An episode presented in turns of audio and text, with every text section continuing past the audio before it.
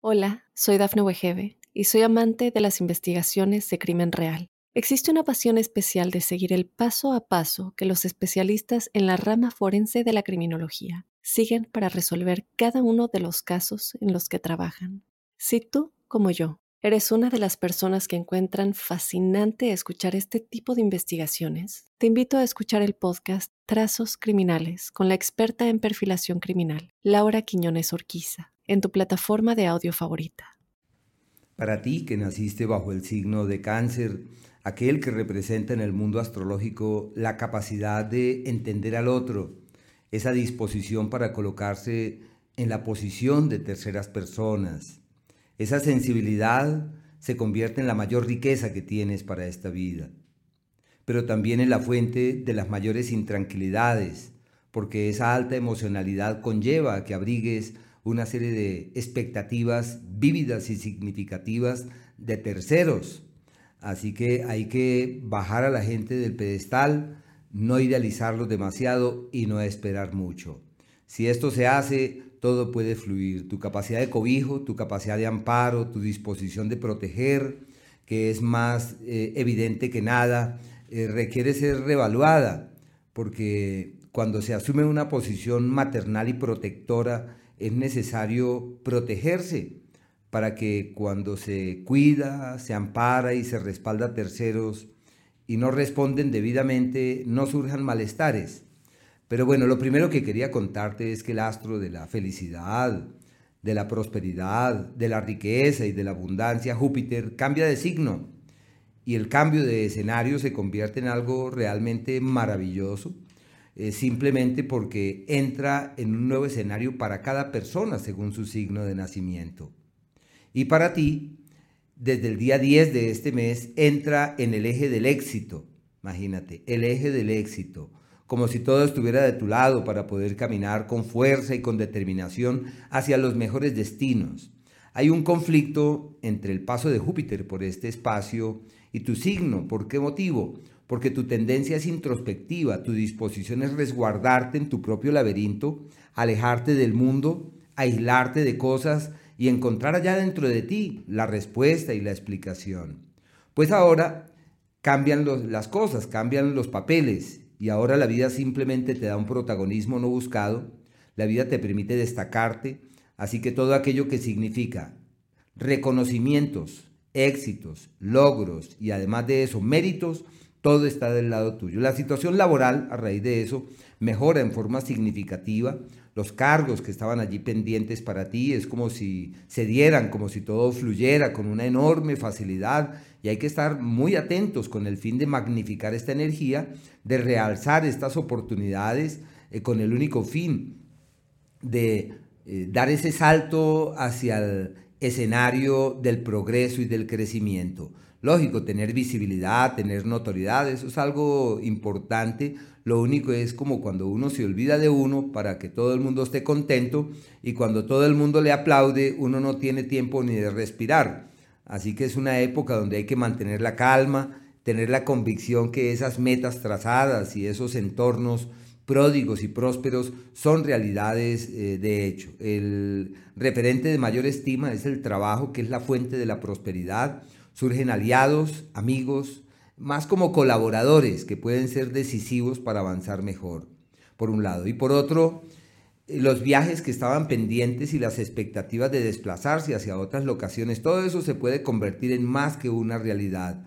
Así que ahí es que confiar, hay que creer, hay que caminar, hay que avanzar y entender que llegó la hora de abrirse camino de la mejor manera en ese ámbito. Marte, hasta el día 24, avanza por un entorno eh, favorecedor eh, para la enseñanza, ideal para transmitir lo que se conoce y para ser fuente en la vida de terceros, pero es donde se establecen las bases para eso, hasta el 24, donde se establecen los soportes para que todo eso pueda ser así. Y este periodo también es favorable para los viajes, para las expectativas de moverse hacia otras localidades.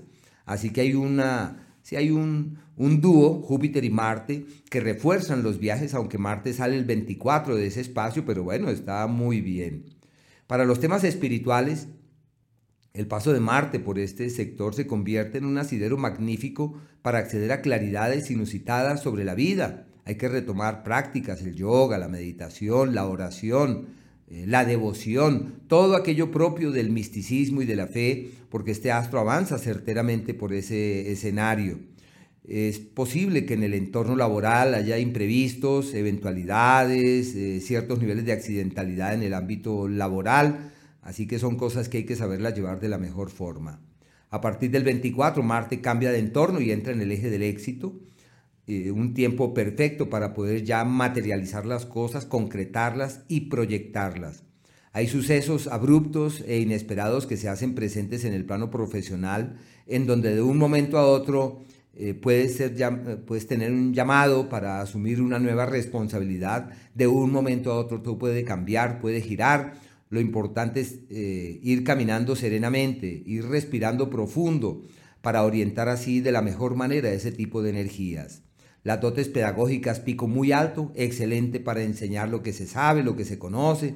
Una época en donde el amor que llega, el, sí, ese, personaje, esa persona que se hace presente puede tener trascendencia y por eso es una época en donde los acuerdos y las decisiones en el plano sentimental pueden tener trascendencia.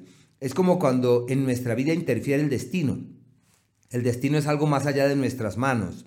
Quisiéramos llevar eh, allá en nuestra mano la brida de las circunstancias, pero en este sentido no es fácil porque simplemente son acontecimientos abruptos que cambian la historia y que de un momento a otro se aparece alguien y uno no puede sustraerse a su presencia. Y como tu tendencia es que los amores pasados retornen, que los amores sean poderosos, profundos, mágicos inclusive, bueno, todo eso se hace vívido desde esa fecha. El planeta Venus, el primero y el dos, está en un escenario para terminar ya de resolver cosas pertinentes al exterior, a los viajes, a la espiritualidad. Pero desde el día 2 y desde el 3 fundamentalmente, entras en un ciclo de una gran visibilidad hacia el sexo opuesto.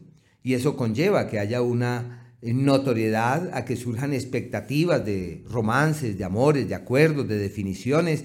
Y hay que aprovecharlo también para una mejora en la imagen pública, para proyectarse de una mejor manera, para decir voy a cambiar el look, voy a cambiar mi peinado, voy a pintarme de esta forma, voy a vestirme de aquella otra manera.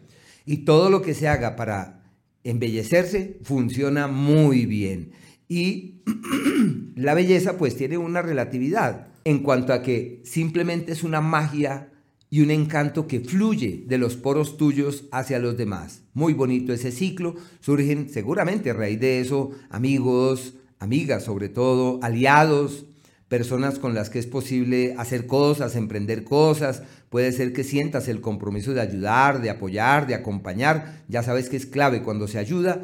Eh, tratar de colocar ciertos límites o por lo menos no esperar mucho. Y si eso se hace, mm, no hay problema. Acontecimientos familiares durante ese periodo que requieren tu atención, que requieren tu presencia, que exigen estar allí prestos, porque hay cosas más allá de tus manos y como para ti la familia es la esencia y la clave estructural de la vida, entonces me parece que es algo muy valioso. Ya desde el día 28 este astro cambia de sector y da pie a encontrar nuevos aliados, nuevos soportes en los que ampararse, familiares con malestares y situaciones ahí un tanto complejas en el tema de la salud y habrá que estar allí pendientes de eso. El Sol, hasta el 21, ciclo de éxitos financieros, de logros en el plano económico, un periodo perfecto para tomar las riendas de la economía y para orientar hacia los mejores destinos los esfuerzos. Una época hermosa en lo que tiene que ver con el dinero. En lo profesional, este ciclo es de frutos, de resultados y de buenos, sí, como de consecuencias de lo que se venía haciendo, de, del resultado del esfuerzo. Eh, se fortalecen las amistades, se refuerza el tema de la camaradería, de la hermandad, del abrazo, de la conexión con el otro, de mirar los ojos del otro y encontrar caminos de conexión. A partir del día 21 entras en un ciclo de pérdidas económicas y de eventualidades de orden financiero. Así que lo que hay que hacer es eh, asumir una posición previsiva, tener cierta cautela y cierta mesura a la hora de pretender tomar decisiones trascendentales. Así que toca con cuidado es un periodo de descontrol y de contratiempos. Y en general, no solamente en el plano económico, sino en términos general, Desde allí es un ciclo de problemas gratuitos y de líos, eh, lo importante es no echarle leña al fuego, con una buena actitud y decir aquí lo único que cuentan son las soluciones. A mí no me interesan los problemas. Yo estoy aquí con la mejor disposición para tomar la enseñanza de lo que ocurre y para hallar soluciones. Se refuerza la espiritualidad, el misticismo, los temas del alma, todo aquello propio de la conciencia. Para todo eso es un ciclo realmente muy hermoso, muy bonito ese ciclo. La salud de cuidado, porque es una época donde la fragilidad se evidencia, puede ser sinónimo de procesos alérgicos, de mm, temas virales, hay que cuidarse bastante porque es un ciclo en ese sentido irregular. Y por último, el planeta Mercurio, ocurre que este astro oscila entre dos escenarios, y dos escenarios bien distintos. El primero es un periodo que abarca mm, del día 29 de abril y se extiende hasta el 23 de mayo. Este es un periodo de eh, luchas, eh, problemas de comunicación, dificultades de coincidencia. Hay que medir cuidadosamente cada palabra. Todo lo que se dice es un lío. Entonces toca respirar antes de hablar, meditar las consecuencias que tiene lo que se dice y ese periodo de la misma forma requiere de muchos cuidados sobre la salud, las vías respiratorias, especialmente los temas virales, hay que estar ahí muy pendientes. Y la palabra hay que medirla, por eso sale a relucir esa frase popular que dice que el ser humano es amo de lo que calla y esclavo de lo que dice, un periodo irregular en ese ámbito. Y ya desde el día 23 de mayo hasta el día 13 de junio, pues esa situación se aliviana a montones, llega hasta junio y por eso se le eh, considera como el periodo de quien encuentra solución para sus intranquilidades, salida para sus preocupaciones y donde puede salirle al paso a todo lo que le intranquiliza.